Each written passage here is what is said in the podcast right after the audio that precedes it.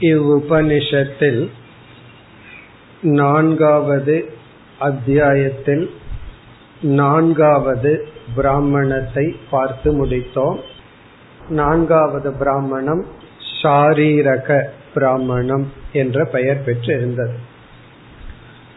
இந்த நான்காவது அத்தியாயத்தில் ஆறு பிராமணங்கள் இருக்கின்றன. அதில் நான்காவதை முடித்தோம். இப்பொழுது நாம் ஐந்தாவது பிராமணத்தை பற்றி பார்க்க வேண்டும். இந்த ஐந்தாவது பிராமணத்தில் பதினைந்து மந்திரங்கள் இருக்கின்றன. இந்த பிராமணம் மைத்ரேயி பிராமணம். மைத்ரேயி பிராமணம். ஏற்கனவே இந்த பிராமணம் இந்த உபனிஷத்தில் வந்திருந்தது. இரண்டாவது அத்தியாயத்தில் நான்காவது பிராமணமானது மைத்ரேயி பிராமணம். அங்கு பதினான்கு மந்திரங்கள் இருந்தது. இங்கு முதல் மந்திரம் மட்டும் அதிகமாக இருக்கின்றது. பிறகு மற்ற இடங்களில் ஒரு சில சொற்களில் தான் மாற்றம் உள்ளது. மற்ற பகுதி அப்படியே இங்கு வருகின்ற. இப்ப மைத்ரேயி பிராமணம் நமக்கு ஞாபகம் இருக்கும். யாக்ஞவல்யர் மைத்ரேயி காத்தியாயினி தன்னுடைய மனைவியிடம் கூறுகின்றார் நான் சந்நியாசத்திற்கு செல்கின்றேன் என்று. தன்னுடைய சம்பத் தன்னுடைய பகுதியை அதாவது சொத்தை பிரித்து கொடுக்கும் பொழுது மைத்திரேயை கேட்கின்றால் இந்த வித்தத்தினால் அமிர்தத்துவத்தை அடைய முடியுமா என்று. முடியாது என்று பதில் கூறி ஆத்ம தத்துவம் ஆரம்பம் ஆகின்றது. பிறகு சில நல்ல முக்கியமான கருத்துக்கள் எல்லாம் அங்கு வந்தது. அது அப்படியே இங்க திரும்பவும் வருகின்றது. ஆகவே ஏற்கனவே இந்த பிராமணத்தை நாம் பார்த்து முடித்துள்ளோம். இரண்டாவது அத்தியாயத்தில் நான்காவது பிராமணத்தில் பார்த்தது. மீண்டும் இங்கு நான்காவது அத்தியாயத்தில் ஐந்தாவது பிராமணமாக வருகின்றது. ஆகவேதான் சங்கரர் இந்த பகுதி அனைத்துக்கும் விளக்கமும் எழுதவில்லை. ஏற்கனவே கூறப்பட்டு விட்டது என்று கூறி முடித்து விட்டார். ஆகவே நாம் இந்த முழு பிராமணத்தினுடைய சாராம்சத்தை பார்ப்போம். அதாவது இது ஞாபகப்படுத்திக் கொள்வது போல. ஏற்கனவே நம்ம பார்த்து சாராம்சத்தையும் பார்த்துள்ளோம். இருப்பினும் இந்த இடத்தில் திரும்ப வந்த காரணத்தினால் இந்த மைத்ரேயி பிராமணத்தில் பதினைந்து மந்திரங்களில் என்ன கருத்து வந்தது? என்பதை இப்பொழுது ஞாபகப்படுத்திக் கொள்வோம். பிறகு சங்கரர் இந்த இடத்தில் சந்நியாசம் என்ற தலைப்பில் ஒரு விசாரம் செய்துள்ளார். அதை நாம் பார்க்கலாம். முதலில் இந்த ஐந்தாவது பிராமணத்தினுடைய அதாவது மைத்ரேயி பிராமணத்தினுடைய சாராம்சத்தை பார்த்து பிறகு சங்கரருடைய பாஷ்ய விசாரத்துக்கு வரலாம். இங்கு பேசப்பட்ட கருத்துக்களை நாம் சில தலைப்புகளாக பிரித்து இப்பொழுது பார்ப்போம். முதல் தலைப்பு குரு சிஷ்ய அறிமுகம். இங்கு மைத்ரேயி சிஷ்யனாகவும் யாக்ஞவல்யர் குருவாகவும் வருகின்றார். அந்த குரு சிஷ்யனுடைய அறிமுகம். இந்த அறிமுகத்தில் மோக்ஷத்துக்கு வித்தத்தினால் வித்தம் பொருள் என்ற சாதனையினால் அடைய முடியாது என்பது காட்டப்பட்டது. ந வித்தேன ஆஷா அஸ்தி என்று கூறினார். பிறகு இரண்டாவது முக்கிய கருத்து ஆபாச சாத்திய தர்சனம் ஆபாச சாத்திய தர்சனம் என்றால் நமக்கு எது சாத்தியமாக தெரிந்து கொண்டிருக்கின்றதோ அவைகளெல்லாம் பொய் என்று காட்டப்பட்டது. ஆபாச சாத்தியம். சாத்தியம்னா நம்ம லட்சியம். ஆபாசம்னா நமக்கு எதெல்லாம் லட்சியமா தெரிகின்றதோ அது லட்சியம் அல்ல அது பொய் என்பது காட்டப்பட்டது. அந்த மந்திரத்தை சொன்னா உங்களுக்கு ஞாபகம் வந்துவிடும். ஆத்மனஸ்து காமாய சர்வம் பிரியம் பவதி என்று எதெல்லாம் நீங்கள் பிரியமாக நினைத்து கொண்டிருக்கின்றீர்களோ உண்மையில் அது உங்களுக்கு பிரியமல்ல அதை நீங்கள் விரும்பவில்லை. எதை உங்களுக்கு அப்பாற்பட்ட பொருள் சாத்தியம் என்று நினைக்கிறீர்களோ அது சாத்தியம் அல்ல. பிறகு ஆத்மனஸ்து காமாய சர்வம் பிரியம்பவதி ஒவ்வொருவரும் அவரவர்களைத்தான் விரும்புகின்றார்கள். இப்ப சாத்தியம்னு நினைக்கிறதெல்லாம் சாத்தியம் அல்ல. இனி அடுத்தது சாத்திய தர்சனம் மூன்றாவது விசாரம் சாத்திய தர்சனம் எது சாத்தியம் அல்ல என்று காட்டி பிறகு சாத்தியம் என்ன? நம்முடைய வாழ்க்கையில லட்சியம் என்ன?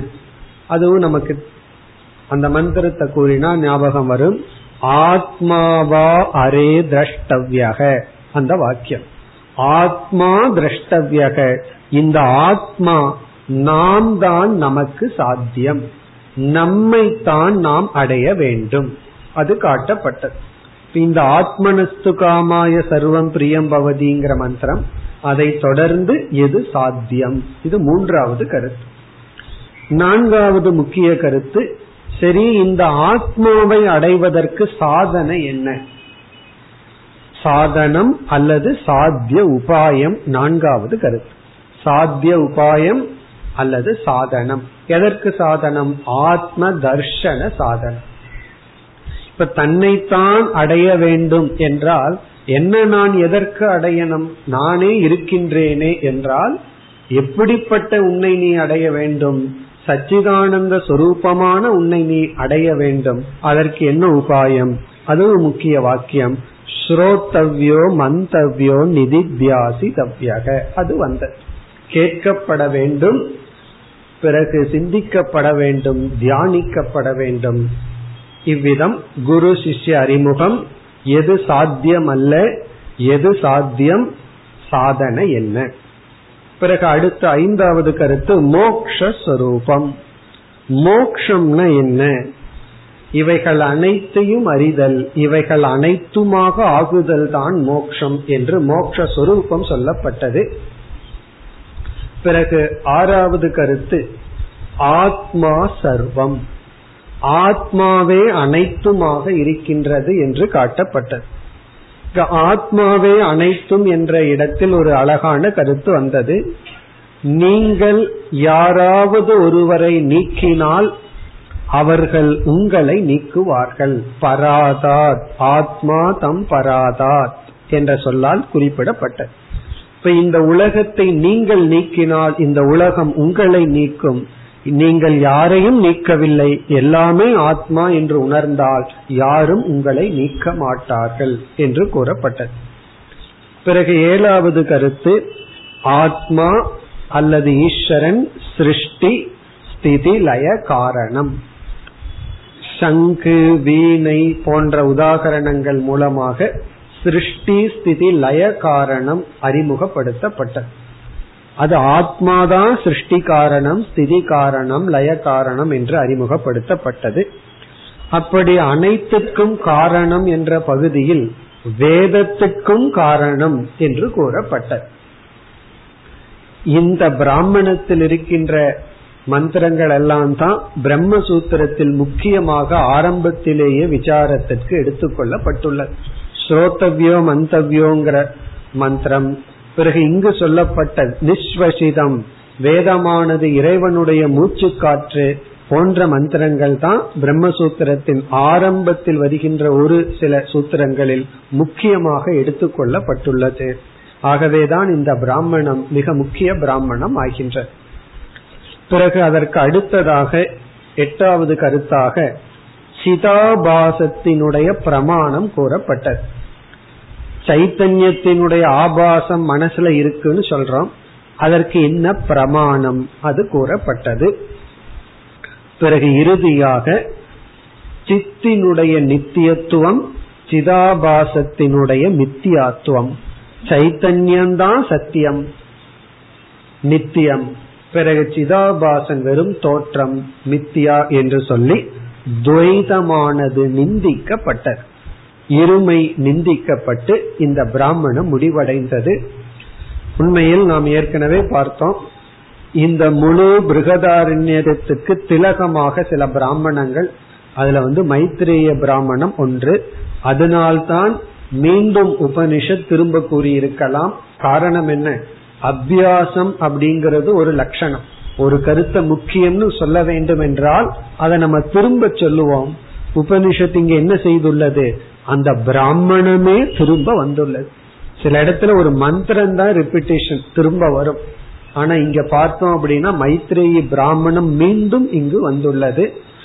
ஒரு சில சொற்களை தவிர அப்படியே வந்துள்ளது. அது எதை குறிக்கின்றதுன்னா இந்த பிராமணம் மிக முக்கியம். இதுதான் அதாவது ஐந்தாவது பிராமணம். நான்காவது அத்தியாயத்துல ஐந்தாவது பிராமணம்.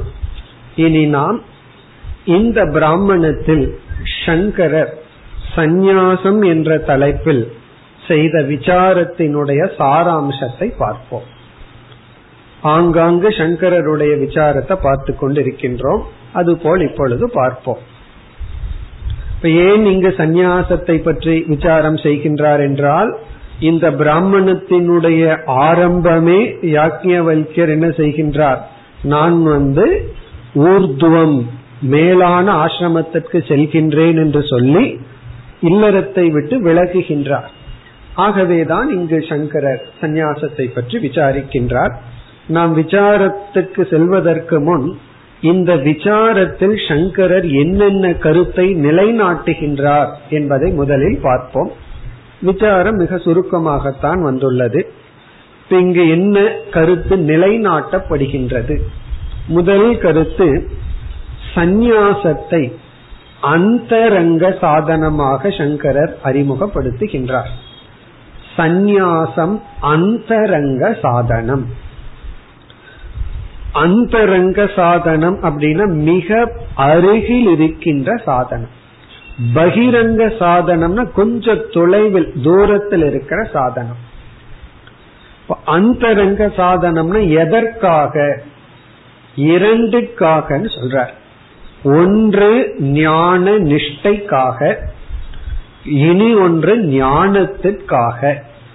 ஞான நிஷ்டைக்கும் சந்நியாசம் அந்தரங்க சாதனம் அல்லது ஞானத்துக்காகவும் அந்தரங்க சாதனம். இங்கு யாக்கியவல்யர் எப்படிப்பட்ட சாதனைக்காக சந்நியாசத்தை எடுக்கிறார்னா ஞான நிஷ்டைக்காக எடுக்கின்றார். அவர் ஏற்கனவே ஞானியாகி விட்டார் அவருக்கு வந்து சந்நியாசம் ஞான நிஷ்டைக்கு தேவைப்படுகிறது. ஆகவே எடுத்துக் கொள்கின்றார். இந்த அந்தரங்க சாதனமும் விகல்பமாக இருக்கும். யாருக்கு தேவைப்படுகிறதோ அவர்கள் அதை எடுத்துக்கொள்ள வேண்டும். பிறகு இரண்டாவது கருத்தாக என்ன கூறுகின்றார்? கர்ம பகிரங்க சாதனம். ஞானத்துக்கு கர்மமானது பகிரங்க சாதனம். கர்ம என்றால் கர்ம யோகம் அல்லது செயல்படுதல் பகிரங்க சாதனம் என்று குறிப்பிடுகின்றார்.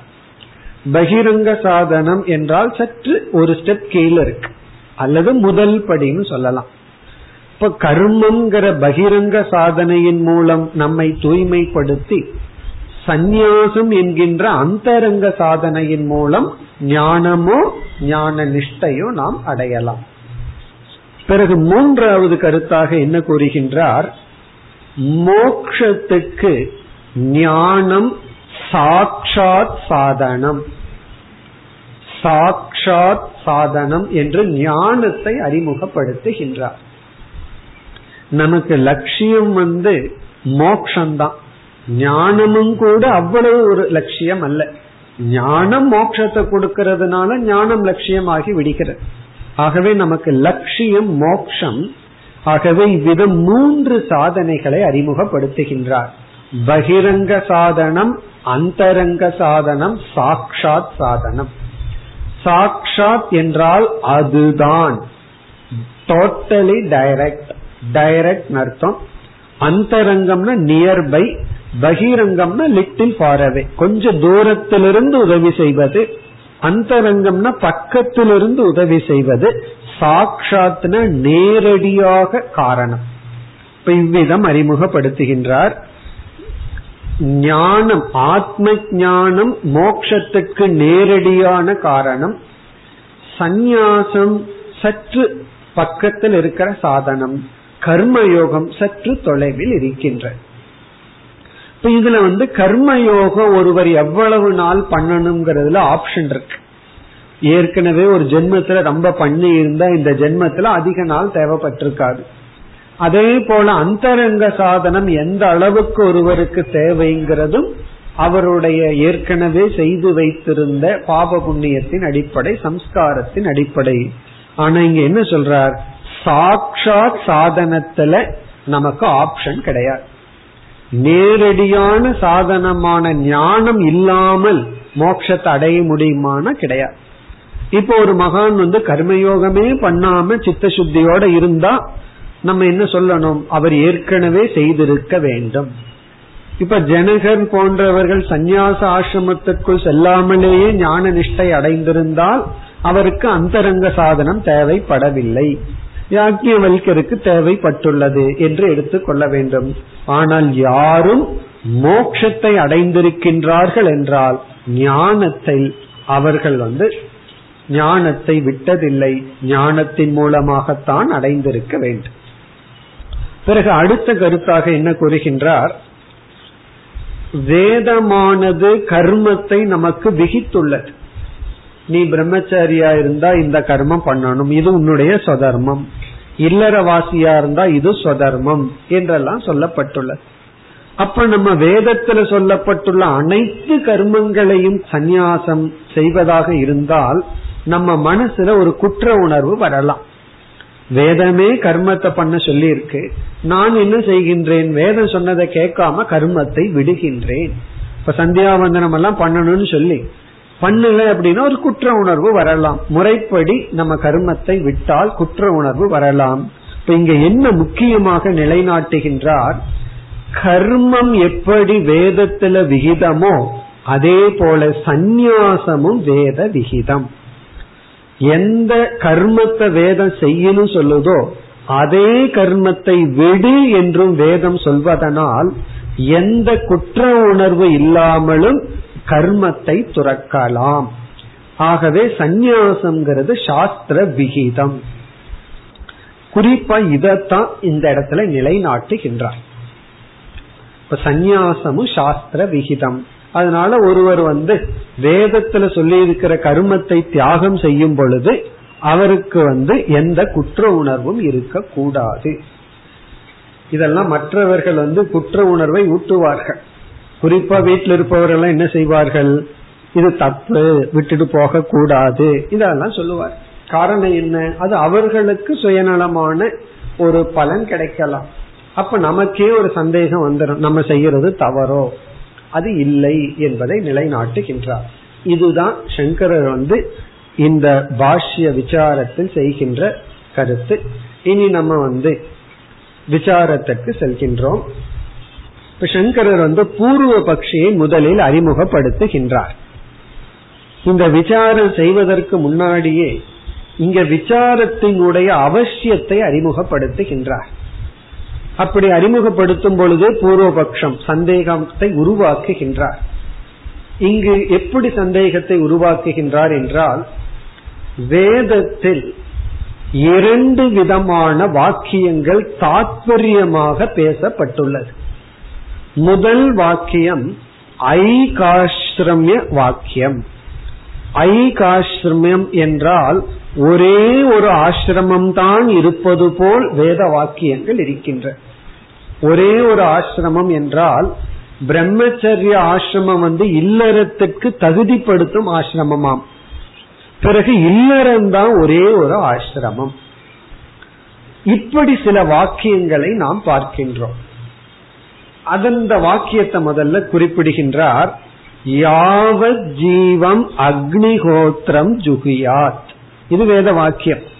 யாவத் ஜீவம்னா எவ்வளவு நாள் உயிர் வாழ்கின்றாயோ அவ்வளவு நாள் அக்னிஹோத்திரம் செய்ய வேண்டும். இந்த அக்னிஹோத்திரம் இல்லறத்துல தான் செய்ய முடியும். ஆகவே உயிர் வாழ்ற வரைக்கும் நீ வந்து இல்லறத்துல தான் இருந்தாக வேண்டும். அது மட்டுமல்ல இனி ஒரு வாக்கியம். அது ரொம்ப பவர்ஃபுல் வாக்கியம்.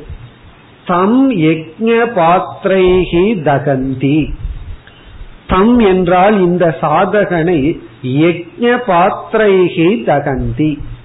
அவன் இறந்ததற்கு பிறகு அவன் யஜ்யத்துக்காக பயன்படுத்திய பாத்திரங்களுடன் அவனை புதைக்க வேண்டும் அல்லது எரிக்க வேண்டும். அப்ப நம்ம யஜ்யத்துக்கு என்னென்ன பாத்திரங்கள் பயன்படுத்தி உள்ளோமோ அதோட சேர்த்துதான் இவனை எரிக்கணுமா? அப்படின்னு என்ன அர்த்தம்? சாகர வரைக்கும் யஜ்ய பாத்திரத்தோட தான் இவன் இருக்கணும்னு அர்த்தம். இவனை இறக்கும் பொழுது எரிக்கிறதோ புதைத்தலோ சொல்லுவார்கள் சுடுகாடு இடுகாடுன்னு சொல்லி. இடுகாடுன்னா புதைக்கிற காடு சுடுகாடுன்னா எரிக்கிற காடு. இந்த ரெண்டும் யஜ்ய பாத்திரத்தோட தான் இவன் போகணுமா? பிறகு உபனிஷத்திலேயே பார்த்தோம் அப்படின்னா குர்வன்னேவேக கர்மாணி ஜிஜிவிஷே சதகும் சமாகா. கர்மம் பண்ணிட்டே நூறு வருஷம் வாழணும்னு இவன் ஆசைப்பட வேண்டும். இப்படிப்பட்ட வாக்கியங்கள் எல்லாம் ஏக ஆசிரமத்தை குறிப்பிடுகின்ற. இவனுக்கு ஒரே ஒரு ஆசிரமம் தான் மனுஷனுக்கு. என்னன்னா இல்லறத்துலதான் இருந்து அப்படியே மடிய வேண்டும். இனி இரண்டாவதுக்கு வருகின்றார். வேறு சில மந்திரங்களை எடுத்து பார்த்தால் அங்கு வந்து சந்நியாசமும் உயர்ந்த ஆசிரமமாகவும் சந்நியாச ஆசிரமம் விதியாக சொல்லப்பட்டுள்ளது. எப்படி என்றால் விதித்துவா வியுத்தாய பிரபிரஜந்தி பிக்ஷாச்சரியம் சரந்தி. இந்த ஆத்ம தத்துவத்தை அறிந்து அனாத்மாவினுடைய அனித்தியத்தை அறிந்து இவன் வந்து வித்தாய இல்லறத்திலிருந்து வெளியே வந்து பிக்ஷாச்சரியத்தை மேற்கொள்ள வேண்டும்னு விதியாக உள்ளது. பிறகு பிரம்மச்சரியம் சமாப்பிய கிரகி பவே கிருஹாத் வணி பூத்வா பிரவ்ரஜேத். ஒரு ஆர்டர் இருக்கு. பிரம்மச்சரியத்திலிருந்து கிரகி ஆக வேண்டும். கிரகினா இல்லறவாசி. பிறகு வானப்பிரஸ்த ஆசிரமத்திற்கு செல்ல வேண்டும். பிறகு பிரவ்ரஜே சந்நியாச ஆசிரமத்திற்கு செல்ல வேண்டும். அதவா பிரம்மச்சரியா ஏவ பிரவ்ரஜேத் பிறகு ஒரு எக்ஸ்டென்ஷன் அதிகமாக போய் சொல்லுது. பிரம்மச்சரியத்திலிருந்தும் நீ சந்நியாசத்துக்கு செல்லலாம். பிறகு வேறொரு உபனிஷத்துல சந்நியாச ஏவ அதிரேச்சயத்து. சந்நியாசமே உயர்ந்த ஸ்தானம். ந கர்மனான பிரஜையா கர்மத்தினால் பிரஜையினால் மோட்சத்தை அடைய முடியாது. இப்படியெல்லாம் பல விதமான மந்திரங்கள் சந்நியாச ஆசிரமத்தை பற்றியும் பேசுகின்றது இதையெல்லாம் பூர்வபக்ஷி சொல்லி அவன் என்ன சொல்கின்றான்? இவ்விதம் இரண்டு ஆசிரமங்களை பற்றியும் பேசுவதனால் பூர்வபக்ஷி என்ன சொல்றான்? நம்ம முதல்ல பேசுறதே எடுத்துக்குவோமே இனி ஒன்ன விட்டுறலாம் அப்படின்னு சொல்றோம் சந்நியாச ஆசிரமத்தை பத்தி பேசுறதையெல்லாம் கண்டுக்க வேண்டாம்னு நம்ம சொல்லுவோம் அல்லவா? அப்படி கண்டுக்காம நம்ம வந்து இல்லற ஆசிரமத்தை பற்றி பேசுறதையே எடுத்துக்கொள்ளலாமே என்று சொல்லும் பொழுது சித்தாந்தி சொல்றான் அப்படியெல்லாம் இல்ல. வேதத்தில் இருக்கிற வாக்கியத்தை கண்டுகொள்ளாமல் இருக்கக்கூடாது. முழு வேதத்தை நாம் வந்து எடுத்துக்கொள்ள வேண்டும். காரணம் சந்நியாசத்தை பற்றி பேசுகின்ற வாக்கியம் வந்து ஏதோ ஒரு பொழுதுபோக்காகவோ கேஷுவலா பேசப்படவில்லை. அதாவது வந்து முக்கியம் இல்லாமல் பேசப்படவில்லை. முக்கியத்துவத்துடன் பேசப்பட்டுள்ளது. ஆகவே இரண்டுக்கும் முக்கியமாக சம பிரதானம் கொடுக்க வேண்டும் அப்படின்னு நம்ம சொல்றோம். நம்ம வந்து ஆரம்பத்துல இப்படி சொல்றோம். சமப்பிரதானம் கொடுத்துடலாம் அப்படின்னு சொல்லும் பொழுது பூர்வபக்ஷி சரின்னு ஒத்துக்கிறான். சரி சமப்பிரதானம் கொடுத்துருவோம் அப்படின்னு சொல்லிட்டு இங்கு பூர்வபக்ஷியினுடைய கருத்தை சொல்றான். சமப்பிரதானம் கொடுத்துட்டு பிறகு அவனுடைய கருத்து அதற்கு தான் சங்கரர் பதில் சொல்றார். அவனுடைய கருத்து என்னவென்றால் சந்நியாச ஆசிரமம் வேதத்துல பேசியிருக்கின்ற காரணத்தினால் யாருக்கு இந்த சந்நியாச ஆசிரமம் என்றால் பூர்வபக்ஷின் முதல் கருத்து யாருக்கு கர்மத்துல அதிகாரம் இல்லையோ? கர்மம் செய்வதற்கு யாருக்கு தகுதி இல்லையோ அவர்களுக்கு சந்நியாசம். இப்ப யாருக்கு தகுதி இல்லை? முதல்ல ஆரம்பிக்கின்றான். அங்கஹீனன் சில அங்கங்கள் வந்து ஹீனமாகி இருந்தால் பழுதுபட்டிருந்தால் அவர்கள் சில கர்மம் செய்வதற்கு தகுதி இல்லை. அதற்கு வந்து கண் அந்தக என்றால் கண் தெரியாதவன். கண் தெரியாதவனுக்கு வந்து கர்மத்துல அதிகாரம் இல்லை. பிறகு வந்து யாருக்கு காது கேட்காதோ பிறகு வந்து யாருக்கு வந்து உடல் ஊனமுற்று இருக்கின்றதோ யாருக்கு வந்து மைண்ட் சரியில்லையோ கொஞ்சம் பாதி அரை லூசுன்னு சொல்றமே அந்த மாதிரி ஆளுக. சந்நியாசம் யாருக்குன்னா இவர்களுக்குன்னு சொல்லிட்டான். அப்ப பூர்வபக்ஷியினுடைய அபிப்பிராயம் யாரு ஒழுங்கா நடக்க தெரியல கண்ணு தெரியல காது கேட்கல அது மைண்ட் கொஞ்சம் சரியில்லை இவங்களை வச்சுட்டு என்ன பண்றதுன்னா வேதம் அவங்களுக்காக சந்நியாசத்தை சொல்லி இருக்கு. ஏன்னா இவங்களால ஒரு கர்மமும் பண்ண முடியாது. சரி நீ சந்நியாசத்தை எடுத்துக்கோ. இது பூர்வபக்ஷியினுடைய அபிப்பிராயம். ஒன்னா மென்டல் லூஸா இருக்கணும் அல்லது பிசிக்கலி ஒன்னு யூஸ் இல்லாம இருக்கு. உதவாக்கறேன்னு சொல்றமே அப்படித்தான். அப்படித்தான் ஒரு சிஷ்யர் வந்து யூஸே இல்லாம வீட்லயே இருந்தாராம். யார்கிட்டயும் எதுவும் பேசுறது இல்ல பேசாம இருந்தார். உடனே அவங்க பெற்றோர் போய் சங்கராச்சாரியாரிடம் வந்து இவன் வந்து எதுக்கும் உதவாக்கிறேன் நீங்க வச்சுக்கன்னு கொடுத்தாரு. அவர்கிட்ட ஒரு வார்த்தை கேட்டார். யாருப்பா நீன்னு சொல்லி. அவர் பேசின பேச்சு இருக்கு ஒரு பெரிய ஸ்லோகம். யாருன்னு நீ கேக்குறியான்னு சொல்லி ஹஸ்தாமலகியரா ஒரு சிஷியனா மாறினார். அப்படி யார் யூஸ் இல்லையோ அவங்களுக்கு சந்நியாசம். இது அவனுடைய முதல் கருத்து. அதுக்கு சங்கரர் பதில் சொல்ல போற இரண்டாவது என்ன சொல்கின்றான்? நான் ஏன் இப்படி சொல்கின்றேன் என்றால் நீ வந்து சந்நியாசத்துக்கு முக்கியத்துவம் கொடுத்து பேசி சந்நியாசி ஆகிவிட்டால் கர்ம காண்டத்தை யார் பின்பற்றுவார்கள்? கர்ம காண்டமே பயனற்று போகிவிடும். கர்ம காண்டமே பிரயோஜனம் இல்லாம போயிரும் நீ சந்நியாசத்திற்கு முக்கியத்துவம் கொடுத்து பேசி விட்டார் இவன் என்ன சொல்றான்? நான் சொல்ற ஐடியா படி பார்த்தீங்கன்னா கர்மகாண்டத்துக்கும் முக்கியத்துவம் இருக்கு. இப்படி கண் தெரியாத நடக்க தெரியாத ஆளுகள்லாம் இருப்பாங்க. அவங்களுக்கு சந்நியாசத்தையும் கொடுத்துட்டோம் அப்படின்னா அந்த ஞான காண்டமான சந்நியாச வாக்கியத்துக்கும் ஆள் கிடைச்சிடும் கர்மகாண்டத்துக்கும் ஆள் இருந்துட்டு போயிடும் ஆகவே முழு வேதமும் ஃபிட் ஆயிரும். நீ சொல்றபடி சந்நியாசத்துக்கு முக்கியத்துவம் கொடுத்துட்டா கர்மகாண்டத்துக்கு யார் இருப்பா? எல்லாம் அங்க போயிருவார்களே. ஆகவே கர்மகாண்டத்திற்கு ஆள் இல்லாம போய் கர்மகாண்டத்துக்கு பிரமாணம் இல்லாம போயிரும். நான் சொல்றபடி பார்த்துட்டோம் அப்படின்னா யாரெல்லாம் அங்கஹீனா இருக்காங்களோ ஹேண்டிகேப்பா இருக்காங்களோ அந்த ஆட்கள் இப்படியும் பிறப்பார்கள். அவங்களுக்கு எல்லாம் சன்னியாசத்தை கொடுத்துட்டா வேதம் பூர்த்தி ஆகி விடும். பூர்வபக்ஷியினுடைய ஐடியா பிறகு வந்து இத சொல்லும் பொழுதே சித்தாந்தி வந்து மறைச்சு பார்த்திருக்கான்னு அர்த்தம். கொஞ்சம் அந்த பூர்வபக்ஷி ஒரு மாதிரியா பார்த்த உடனே பூர்வபக்ஷி அடுத்த ஸ்டெப்புக்கு இறங்கி வர்றான். இது உனக்கு பிடிக்கவில்லை என்றால் ரெண்டையும் சேர்ந்தே வச்சுக்குவோமே. சந்நியாசத்தையும் சேர்த்திக்குவோம். கர்மத்தையும் சேர்த்து ஒருத்தம் பண்ணட்டுமே அப்படின்னு சொல்லி பாக்கிறான் இப்படி மூன்று விதமா பூர்வபக்ஷி பேசுகின்றான். ஒன்று ஃபர்ஸ்ட் பாயிண்ட் வந்து கண் தெரியாமல் காது கேட்காமல் இருப்பவங்களுக்கு தான் சந்நியாசம். யார் இந்த உலகத்துல பயனற்று இருக்கிறார்களோ அவங்களுக்கு சந்நியாசம். இரண்டாவது வந்து இவன் சொல்றதுக்கு சப்போர்ட் கொடுக்கறது வந்து அப்பொழுதுதான் கர்ம காண்டம் ஞான காண்டம் பேலன்ஸ் ஆகும். மூன்றாவது கருத்து சரி இரண்டையும் சேர்த்தே பண்ணுவோமே. இதுதான் பூர்வபக்ஷியினுடைய கருத்து. இனி சங்கரர் தன்னுடைய பதிலுக்கு வருகின்றார். சங்கரர் என்ன சொல்றார்? சந்நியாசம் யாருக்கு விதிக்கப்பட்டுள்ளது என்றால் யார் வந்து மோக்ஷங்கிற லட்சியத்தை நோக்கி செல்கின்றார்களோ அந்த சாதகர்களுக்கு தான் சந்நியாசம் பேசப்பட்டுள்ளதே தவிர சாதகர்கள் அல்லாதவர்களுக்கு சந்நியாசம் பேசப்படவில்லை.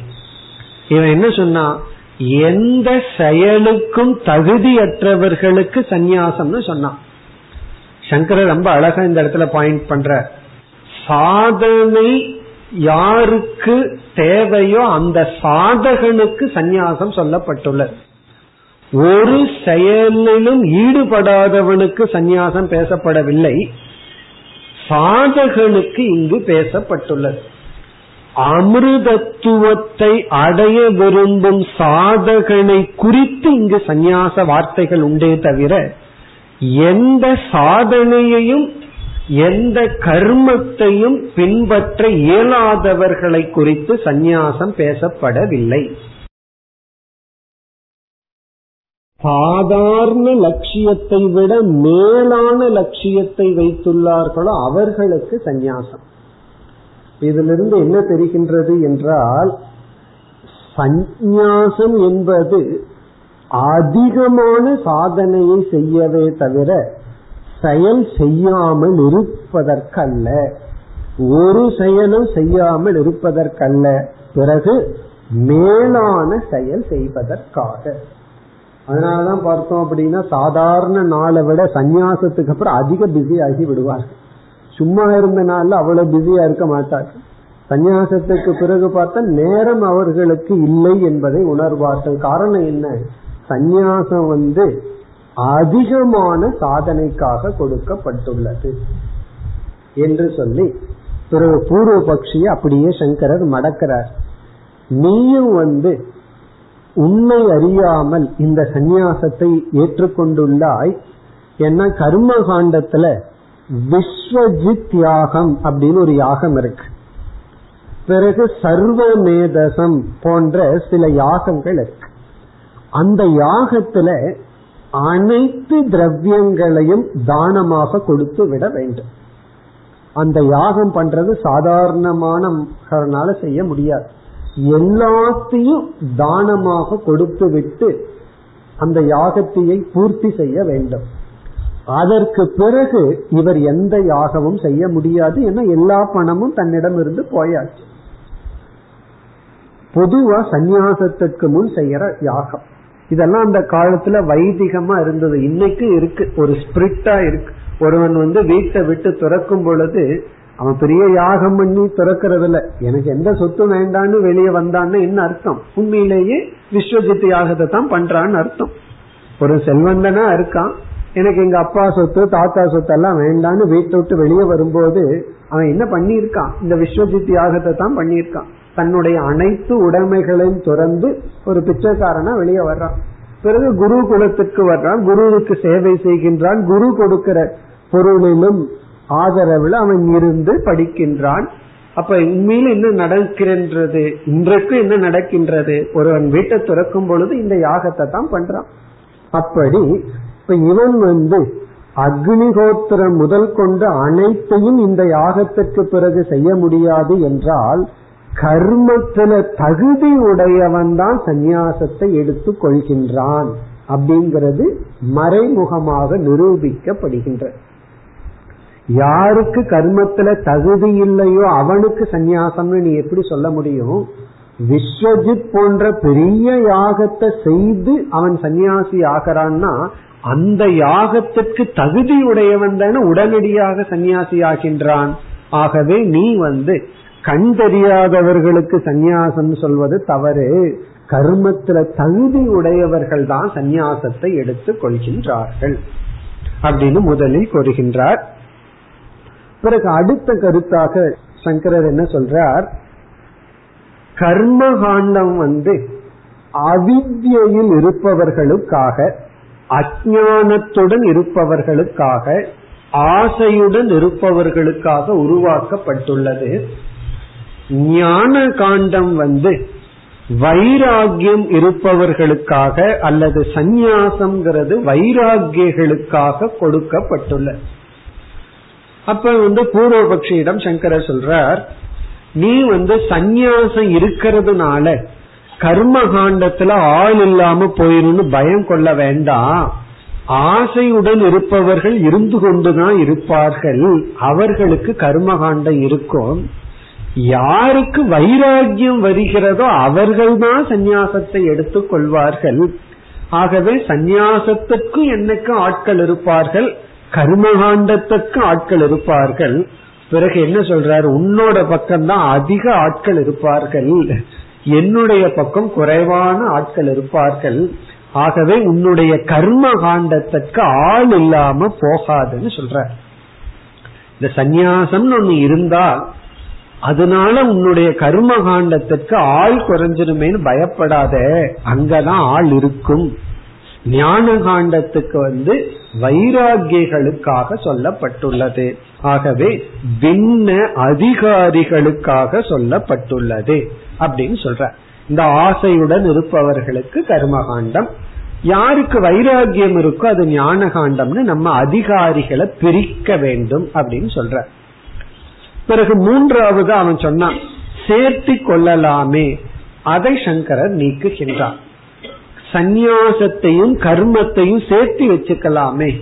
ஒருவர் வந்து சந்நியாசத்தையும் பின்பற்றட்டும் கர்ம காண்டத்தையும் இல்லறத்தையும் பின்பற்றட்டும்னா அது இயலாது என்று சொல்கின்றார். காரணம் என்னன்னா விருத்த தர்மம் என்று குறிப்பிடுகின்றார். இது ஒரு தர்மம் அது ஒரு தர்மம்னு சொல்லி விரோதம் இருக்கின்றது. ஆகவே முடியாது என்று சொல்லி. இங்கு சந்நியாச ஆசிரமம் அப்படிங்கிறது வந்து யம பிரதானம் என்று குறிப்பிடுகின்றார். இல்லற ஆசிரமம் அப்படிங்கிறது நியம பிரதானம் என்று சொல்கின்றார். யம பிரதானம் நியம பிரதானம்னா நம்ம உடனே யோக சாஸ்திரத்துக்கு போகணும். சந்நியாசாசிரமம் யம பிரதானம்னா அது யமனோட சம்பந்தப்பட்டது அப்படின்னு நினைச்சிடக்கூடாது. இங்க வந்து பதஞ்சலி யமம் அப்படிங்கிற இடத்துல அஹிம்சையில் ஆரம்பிக்கின்றார். ஒரு ஐந்து சாதனையை குறித்து இவைகளெல்லாம் யமம் அப்படின்னு சொல்றார். அஹிம்சா சத்தியம் சத்தியம்னா வாய்மை உண்மை பேசுவது அஸ்தேயம் திருடாமை பிரம்மச்சரியம் அபரிகிரகம் குறைவான பொருளை வைத்துக் கொள்ளுதல். இதெல்லாம் பார்த்தோம்னா அப்படியே ஹண்ட்ரட் பர்சன்ட் சந்நியாசத்துக்கு சூட்டா அகிம்சையை பின்பற்றது சத்தியம் பேசுதல். என்ன நம்ம வியாபாரம் எல்லாம் பண்ணல அப்படின்னா பொய் சொல்ல வேண்டிய அவசியமே கிடையாது. பேசாம உண்மையை சொல்லிட்டு போயிடலாம். சத்தியம் பேசுதல் அஸ்தேயம். திருட வேண்டிய அவசியம் இல்லை. ஏன்னா நம்ம கிட்ட இருக்கிறதையே நம்ம விடுறோம். பிறகு என்ன இனி ஒருத்தரை எப்படி திருட முடியும்? பிறகு பிரம்மச்சரியம் பிறகு அபரிக்கிரகம். வாழ்க்கைக்கு தேவையான குறைவான பொருளை வச்சுக்கிறேன் இல்லறம்னு சொன்னா ரொம்ப அழகா இங்க சங்கரன் சொல்றார் அது வந்து இல்லறத்தில் இருக்கிறவங்க வந்து நியம பிரதானம் நியமத்தை பார்த்தோம் அப்படின்னா அது ஹண்ட்ரட் பர்சன்ட் ஃபிட் ஆகும். அதுல வந்து ஃபர்ஸ்ட் வந்து சௌச்சம் தூய்மையாக வைத்திருத்தல். என்ன இல்லறத்தில் இருப்பவர்கள் வந்து அதிக பொருளை வச்சுக்கணும். உடனே ஒரு கண்டிஷன் சௌச்சம் தூய்மையாக வைத்திருக்க வேண்டும். பிறகு இல்லறத்தில் இருப்பவர்களுக்கு பொருள்களை சேர்த்திக்கிறதுக்கு அர்ஹதை இருக்கு தகுதி இருக்கு. உடனே சந்தோஷம். இருக்கிறதுல திருப்தி அடையணும். பொருளை சேர்த்தி கொள்ளலாம். எவ்வளவு இருக்கோ அதுல வந்து திருப்தி அடையும். பிறகு வந்து தபக. இங்க தவம்னா அந்த பொருள்களுக்கெல்லாம் அடிமையாகி விடக்கூடாது. என்னென்ன பொருளை எல்லாம் பயன்படுத்துறோமோ அதுக்கு முழுமையா அடிமையாகி விடக்கூடாது. அப்பப்ப கொஞ்சம் தவம் இருக்கு.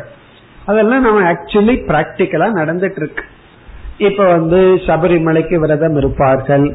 அல்லது புரட்டாசி மாதம் வந்து புலால் உண்வதில்லைன்னு ஒரு விரதம் இருக்கிறது. இதெல்லாம் என்னன்னா ஒரு விதமான தவம். இப்ப இல்லறத்துல இருந்து என்னதான் போக அனுபவிச்சாலும் அப்பப்ப தவம் பண்றோம் அது. பிறகு சுவாத்தியாயம் சாஸ்திரம் படித்தல்.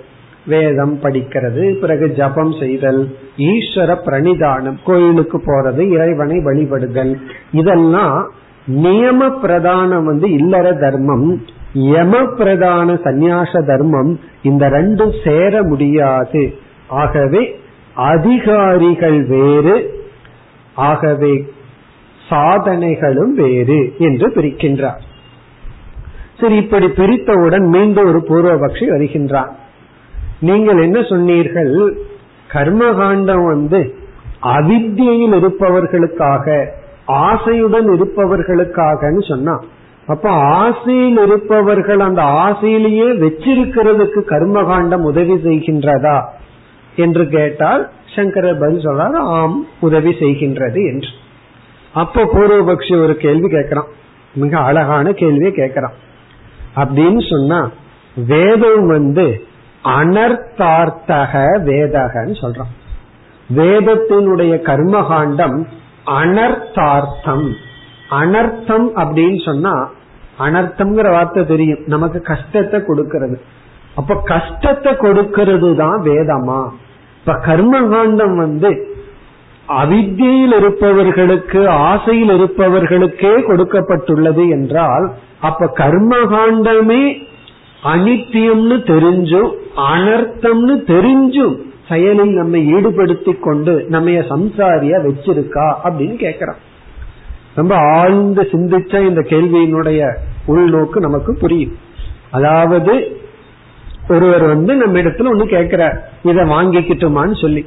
நமக்கு நல்லா தெரியும் அதை வாங்கி வச்சாருன்னா அவருக்கு தலைவலி வரும். நம்ம வாங்குன்னு சொல்றோம். உடனே நம்ம என்ன பண்றோம்? அவருக்கு அனர்த்தத்தை கொடுக்கறோம். அதாவது நம்ம இடத்துல ஒருவர் வந்து செகண்ட் ஹேண்ட் கார் ஒன்று வாங்கிட்டுமான்னு கேக்குறார் பத்து வருஷம் யூஸ் பண்ண கார் வாங்கிட்டுமான்னு கேக்குறார் சரி வாங்குன்னு நம்ம என்கரேஜ் பண்றோம்னு வச்சுக்கோமே. கொஞ்ச நாள்ல அவர் ரொம்ப சிரமப்பட போறார். நமக்கு தெரிஞ்சு நம்ம சொன்னோம் அப்படின்னா நம்ம என்ன பண்ணிருக்கோம் அவரை அனர்த்தத்துக்கு நம்ம தூண்டி விட்டுருக்கோம். அதே போல ஆசைப்பட்டு இருப்பதும் அனாத்ம விஷயத்துல ஆசைப்படுறதெல்லாம் கடைசியில சம்சாரத்தை துயரத்தை கொடுக்கும்னு வேதம் தெரிஞ்சுமே நீ இதை ஆசைப்படு அதை ஆசைப்படு சொல்லி தூண்டிவிட்டு அனர்த்தத்தை கொடுக்கறது தான் கர்மகாண்டமா? ஏன்னா நீ என்ன சொல்ற? அவங்களுக்கு கர்மகாண்டம்னு சொல்லிட்ட. யாருக்கு வைராகியம் இருக்கோ அவங்களுக்கு வந்து சந்நியாசம்னு சொல்லிவிட்டாய். அப்ப அனர்த்தார்த்தம் வேதமா? அப்படின்னு கேட்கும் பொழுது சங்கரர் பதில் சொல்றார். ரொம்ப பிராக்டிக்கலா இந்த இடத்துல சங்கரர் பேசுறார். அர்த்த அனர்த்தயோகோ புருஷ அபிப்பிராயம் அப்படின்னு சொல்றார். எது அர்த்தம் எது அனர்த்தம்ங்கிறது அது அவரவர்களுடைய அபிப்பிராயத்தை பொறுத்து இருக்குன்னு சொல்ற அப்படின்னா என்ன அர்த்தம்? ஒருவனுக்கு வந்து நமக்கு அனர்த்தமா தெரிகிறது. இனி ஒருவனுக்கு அது அர்த்தமா தெரியுமா? நமக்கு எது அனர்த்தமோ பயனற்றதோ எது நமக்கு ஆகாதோ இனி ஒருவருக்கு அது அனர்த்தமா. அது வந்து அவங்களுடைய சுதந்திர அபிப்பிராயம்னு சொல்லி விளக்குகின்றார். அதுக்கு ஒரு உதாரணம் சொன்னா நமக்கு புரிஞ்சிடும். இந்த மீன் எல்லாம் சேல்ஸ் பண்ணிட்டு இருக்கிற இடத்துல நம்ம நடந்து போறோம்னு வச்சுக்கோமே. ஒருவருக்கு வந்து அந்த வாசனை இருக்கே அது மேக்சிமம் அனர்த்தமா இருக்கும். இனி ஒருவர் இருப்பாரு நல்லா மூச்சு விட்டு அப்ப பிராணாயாமம் நல்லா பண்ணிட்டு போவார். காரணம் என்ன? அந்த வாசனையே அவ்வளவு சுகத்தை கொடுக்கும். சில சமயம் யோசிச்சு பார்ப்போம். எப்படித்தான் அந்த மீன் முன்னாடி அமர்ந்து சுவாசித்து விற்கிறார்களோன்னு சொல்லி. காரணம் என்ன? அந்த மூக்குக்கு அது அர்த்தம். அதுதான் அது சென்ட் அது வந்து ஒரு உதாரணமே சொல்வார்கள். ராமகிருஷ்ண பரமேஸ்வர் சொல்லுவார் மீன் விற்கிறவ வந்து ஒரு நாள் பூக்கோடைய தலையில பக்கத்துல வச்சுட்டு தூங்கினாலாம் தூக்கமே வரலையா? பிறகு நாலு மீனை கொண்டு வந்து வச்சதுக்கு அப்புறம் தான் தூக்கமே வந்துதான் காரணம் என்ன? அந்த வாசனை ஒருத்தருக்கு அர்த்தம் இனி ஒருத்தருக்கு அனர்த்தம். அப்ப என்ன சொல்றார்? சில பேருக்கு வந்து இந்த சம்சாரத்துல இருக்கிறது தான் அர்த்தமா இருக்கு. அவர்களிடத்துல போய் உனக்கு வந்து செல்வம் வேண்டாம் புகழ் வேண்டாம் இதெல்லாம் அனாத்மா இதெல்லாம் அனித்தியம்னு சொன்னா அதுவே அவங்களுக்கு அனர்த்தமா இருக்கும். அந்த உபதேசமே அனர்த்தமா இருக்கும். அது இல்லாமல் அவர்களால் இருக்க முடியாது. அப்ப என்னன்னா வேற வழி இல்லாம கொடுத்துத்தான் ஆக வேண்டும். வேற வழி இல்லாம நம்ம கொடுத்துத்தான் ஆக வேண்டும். அப்ப சிலதெல்லாம் உண்மையிலேயே அனர்த்தமா இருந்தாலும் அந்த அனர்த்தத்திலிருந்து வெளிவர முடியாதவர்களுக்கு அந்த அனர்த்தம் தான் அர்த்தம். அப்ப வந்து கர்மகாண்டத்திற்கு நன்கு தெரிகின்றது. அனாத்மாவான பொருள்களை எல்லாம் சொல்லி இந்த அனாத்ம விஷயங்கள் எல்லாம் உனக்கு வந்து மோட்சத்தை கொடுக்காது நிறைவை கொடுக்காதுங்கிறது கர்மகாண்டத்துக்கு தெரிந்திருந்தாலும் அந்த கர்மகாண்டமானது அவர்களுக்கு கொடுக்கின்றது காரணம் அதை விட்டு அவர்கள் வரமாட்டார்கள். அவர்களுக்கு வேற மார்க்கம் இல்லை என்று உண்மையிலேயே அது அனர்த்தமாக இருந்தாலும் அவர்களுக்கு அதுதான் மார்க்கம்னு சொல்லி பிறகு வந்து நிறைவு செய்கின்றார் சங்கரர் தன்னுடைய சந்நியாச பாஷ்யத்தை வித்வத் சந்நியாசத்தை அறிமுகப்படுத்தி அபரோக்ஷ ஞானத்தை உடையவர்களுக்கு வித்வத் சந்நியாசம். வித்வத் சந்நியாசம்னா ஞானத்தை அடைந்து சந்நியாசத்தை எடுத்துக் கொள்பவர்கள். அபரோக்ஷ ஞானம். நான் தான் ஆத்மான்னு தெரிந்தவர்களுக்கு வித்வத் சந்நியாசம். அதற்கு ஸ்ருதி பிரமாணத்தை கொடுக்கின்றார். இந்த பகுதியை யாக்கியவரிக்க மைத்ரேய சம்வாதமே வித்வத் சந்நியாசத்திற்கு லட்சணம். பிறகு வந்து அனுபவம் அல்லது தர்க்க பிரமாணத்தை கொடுக்கின்றார். காரணம் என்ன? ஞானம் வந்துள்ளது. அந்த ஞானத்துக்கு விவகாரம் அவர்களுக்கு தடையாக இருக்கும் பொழுது சந்நியாசமானது ஞானத்துக்கு உதவுகின்றது என்ற பிரமாணத்தை எல்லாம் கொடுத்து வித்வத் சந்நியாசத்தை அறிமுகப்படுத்தி இரண்டாவதாக விவிதிஷா சந்நியாசத்தை அறிமுகப்படுத்துகின்றார். விவிதிஷா சந்நியாசம் பரோக்ஷ ஞானத்தை உடையவர்களுக்கு. பரோட்ச ஞானம்னா ஏதோ வைராகியம் இருக்கு ஆத்மான்னு ஒன்று இருக்கிறதாக இவர்களுக்கு சற்று தெரிகிறது. அவர்களுக்கெல்லாம் விவிதிஷா சந்நியாசத்தை அறிமுகப்படுத்துகின்றார். இப்ப விவிதிஷா சந்நியாசம் பரோட்ச ஞானத்தை உடையவர்களுக்கு வித்வத் சந்நியாசம் அபரோக்ஷ ஞானத்தை உடையவர்களுக்கு என்று அறிமுகப்படுத்தி இந்த பாஷ்ய விசாரத்தை அவர் நிறைவு செய்கின்றார். இத்துடன் நாம் நான்காவது அத்தியாயத்தில் ஐந்தாவது பிராமணத்தை நிறைவு செய்கின்றோம். இப்ப நம்ம இந்த உபநிஷத்துல நான்காவது அத்தியாயத்துல ஐந்தாவது பிராமணத்தை முடித்துள்ளோம். இனி நான்காவது அத்தியாயத்தினுடைய ஆறாவது பிராமணம். மொத்தம் ஆறு பிராமணங்கள். இந்த ஆறாவது பிராமணத்திற்கு வம்ச பிராமணம் என்பது பெயர்.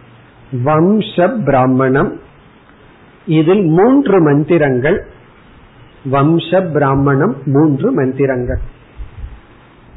இந்த வம்ச பிராமணம் என்பது குரு சிஷ்ய பரம்பரையை கொடுக்கின்ற பிராமணன். இந்த குருவிடமிருந்து இந்த சிஷ்யர் பயின்றார் இவரிடமிருந்து இவர் பயின்றார் என்று. இது வந்து ஒரே குரு சிஷ்யர் அல்ல. ஆரம்பத்திலிருந்து வரிசைய ஒரு குரு ஆரம்பிச்சு வருவதல்ல. யாரோ ஒரு குரு ஒரு சிஷ்யர் இனி ஒரு குருவனுடைய பெயர் இனி ஒருவர் சிஷ்யர். இப்படி பரம்பரை கூறப்பட்டுள்ளது. இதனுடைய அர்த்தத்தை நம்ம ஏற்கனவே பார்த்திருக்கோம். இந்த வம்ச பிராமணத்தை கொடுப்பதற்கு காரணம் இந்த ஞானம் சம்பிரதாயமாக வந்துள்ளது என்பதை காட்ட இந்த ஞானத்தை குருவிடமிருந்து பெற வேண்டும் என்பதை காட்ட பிறகு வந்து ஜபார்த்தம் இந்த குரு சிஷ்யர்களுடைய பெயரை ஜபம் செய்தாலே நமக்கு புண்ணியமா? ஞானிகளினுடைய பெயரை சொல்வதுவே நமக்கு புண்ணியம். இதற்காக இது கொடுக்கப்பட்டுள்ளது. இத்துடன் இந்த நான்காவது அத்தியாயம் நிறைவு பெறுகின்ற. இப்ப நம்ம வந்து நான்கு அத்தியாயங்களை பார்த்து முடித்துள்ளோம். இனி முழு உபனிஷத்தை பார்த்தோம் அப்படின்னா இந்த பிருகதாரண்ய உபனிஷத் ஆறு அத்தியாயங்களுடன் கூடியது. அதுல முதல் இரண்டு அத்தியாயங்களை வந்து மது காண்டம் என்று பார்த்தோம். முதல் இரண்டு அத்தியாயங்கள். பிறகு அடுத்த இரண்டு அத்தியாயம் மூன்று நான்கு. இது முனி காண்டம் என்று அழைக்கப்பட்டது. இந்த இரண்டு அத்தியாயங்களில் மூன்றாவது நான்காவது அத்தியாயத்துல முக்கியமாக குருவாக இருந்தவர் வந்து யாக்கியவல்யர் ஒரு முனிவர். முக்கிய சிஷ்யராக இருந்தவர் வந்து ஜனகர். ஆகவே முனி காண்டம். இப்ப நம்ம வந்து நான்காவது அத்தியாயத்தினுடைய சாராம்சத்தை பார்ப்போம். சாராம்சம்னா ஞாபகப்படுத்தி கொள்கின்றோம் அவ்வளவுதான். இந்த நான்காவது அத்தியாயத்துல எவ்வளவு பிராமணங்கள் இருந்தது என்ன கருத்துங்கிறத ஞாபகப்படுத்தினால் நான்காவது அத்தியாயமும் முடிவடும் இரண்டு கண்டமும் முடிவடையும். இப்ப இதில் வந்து ஆறு பிராமணம் இருந்தது. இந்த பிராமணத்தை சொன்னா எல்லாமே நமக்கு ஞாபகம் வந்துவிடும். முதல் பிராமணம் வந்து ஷடாச்சாரிய பிராமணம். ஏழு மந்திரங்கள் கொண்ட ஷடாச்சாரிய பிராமணம் என்று வந்தது. இதுல வந்து ஜனகர் வந்து ஆறு ஆசிரியர்களிடமிருந்து என்ன ஞானத்தை பெற்றேன் என்று கூற யாக்கியவல்யர் வந்து அதற்கு மேல் நான் உனக்கு உபதேசம் செய்கின்றேன்னு சொல்லி எக்ஸ்ட்ராவா ஞானத்தை கொடுத்தார். அது ஷடாச்சாரிய பிராமணம். இரண்டாவது பிராமணம் கூர்ச்ச பிராமணம் என்று அழைக்கப்பட்டது. நான்கு மந்திரங்கள் கூர்ச்ச பிராமணம். அதாவது கூர்ச்சம் அப்படிங்கிறது உயர்ந்த ஆசனம். அதிலிருந்து ஜனகர் இறங்கி வந்து யாக்கியவல்யரிடம் இவர் பேசினார். இதுல வந்து சில மந்திரங்கள் எல்லாம் முக்கியமான மந்திரங்கள். மாத்ருமான் பித்ருமான் ஆச்சாரியவான் வேத யாருக்கு நல்ல தாய் தந்தை ஆசிரியர் கிடைத்துள்ளதோ அவங்க தான் இதை பெறுவார்கள் என்ற கருத்தெல்லாம் வந்தது. இதுல எல்லாம் அதிகமா நமக்கு உபாசனைகள் வேல்யூஸ் தான் வந்தது. பிறகு மூன்றாவது பிராமணம் ஸ்வயம் ஜோதி பிராமணம். இதுல வந்து முப்பத்தி எட்டு மந்திரங்கள் இருந்தது. ரொம்ப விஸ்தாரமா பார்த்தோம். ரொம்ப காலம் எடுத்துக்கொண்டோம். ஸ்வயம் ஜோதி பிராமணம். அதுல என்னென்ன பார்த்தோம் அப்படிங்கறதையும் சயஞ்சோதி ஜோதி பிராமணத்தின் முடிவில் நம்ம பார்த்தோம். ஆத்மாவா அயம் ஸ்வயம் ஜோதிகி. இந்த ஆத்மா ஸ்வயம் ஜோதின்னு பார்த்து முடித்தோம். பிறகு நான்காவது பிராமணம் ஷாரீரக பிராமணம். இருபத்தி ஐந்து மந்திரங்கள் கொண்ட ஷாரீரக பிராமணம். அதை நம்ம பார்த்து முடித்தோம். சென்ற வகுப்புல தான் அதனுடைய சாராம்சத்தையும் பார்த்தோம். இதுலதான் ஏற்கனவே நம்ம பார்த்த அனைத்து கருத்துக்களும் சாராம்சமாக வந்தது. இந்த நான்காவது பிராமணமே ஒரு முடிவுரையாக சங்கரர் அறிமுகப்படுத்தினார். இதுல வந்து இருக்கிற பல முக்கிய மந்திரங்களை எல்லாம் நம்ம பார்த்தோம். இதுல வந்து முடிவுரை. காரணம் என்ன? ஐந்தாவது பிராமணம் மைத்ரேய பிராமணம் ஏற்கனவே வந்ததனுடைய திரும்பி வந்தது. ஆகவே உபனிஷத்துல புதிதாக நம்ம பார்த்து முடிச்சது நான்காவது பிராமணம். இருபத்தைந்து மந்திரங்களுடன் இருந்தது. பிறகு ஐந்தாவது பிராமணம் மைத்ரேயி பிராமணம் பதினைந்து மந்திரங்கள். இப்ப அதனுடைய சாராம்சத்தை பார்த்தோம். ஆறாவது பிராமணம் வம்ச பிராமணம் மூன்று மந்திரங்கள். இத்துடன் நான்கு அத்தியாயங்கள் முடிவடைகின்றது. இனி நமக்கு வருவது ஐந்து ஆறு இரண்டு அத்தியாயங்கள். இந்த இரண்டு அத்தியாயங்களை சேர்த்தி கில காண்டம் என்று அழைக்கின்றோம். கில காண்டம் அல்லது உபாசனா காண்டம். ஐந்து ஆறு இந்த இரண்டு அத்தியாயங்களும் கில காண்டம் அல்லது உபாசனா காண்டம். இந்த இரண்டுமே மிக சுருக்கமான அத்தியாயங்கள் தான் அதிக மந்திரங்கள் கிடையாது. இப்ப இந்த இரண்டு காண்டத்திலும் வருகின்ற சாராம்சம் என்ன என்றால் ஒன்று உபாசனைகள் விதவிதமான உபாசனைகள். அதுலயும் நம்ம பார்த்தோம்னா சில பெரிய உபாசனைகள் எல்லாம் சாந்தோக்கியத்துல வந்தது அப்படியே இங்க திரும்பவும் வருகின்றது. இங்க இரண்டு பெரிய உபாசனைகள் வருகின்றது.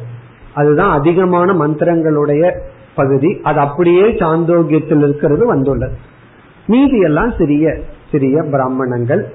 பிறகு இரண்டாவது கருத்து சம்ஸ்காரங்கள் கிரகஸ்த ஆசிரமத்தில் செய்ய வேண்டிய சில சம்ஸ்காரங்கள்.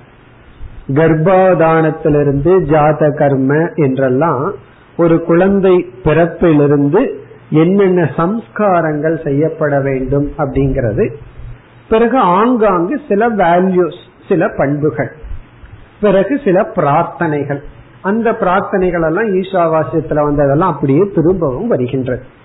இதுதான் கிள காண்டத்தினுடைய சாராம்சம். கிள காண்டம்னா ஐந்து ஆறாவது அத்தியாயத்தினுடைய சாராம்சம்.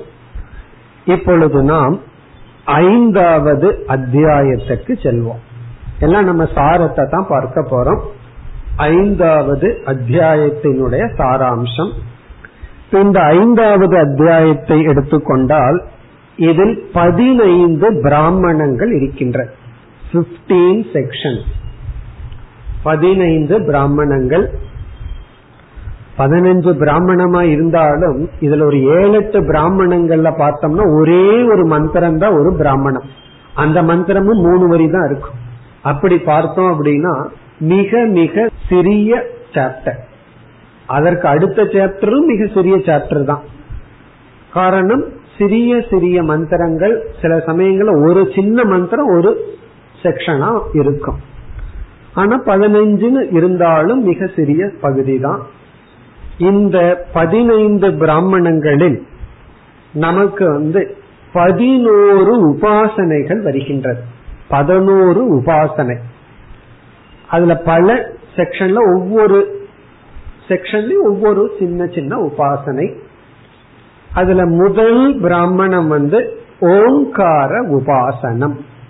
ஃபர்ஸ்ட் பிராமணம் வந்து ஓங்கார உபாசனம். பிறகு வந்து பத்து இரண்ய கர்ப்ப உபாசனை வர இருக்கின்றது. ஒரு ஓங்கார உபாசனம் பிறகு பத்து உபாசனம் எல்லாம் ஹிரண்ய கர்ப்பனை குறித்த உபாசனைகள்.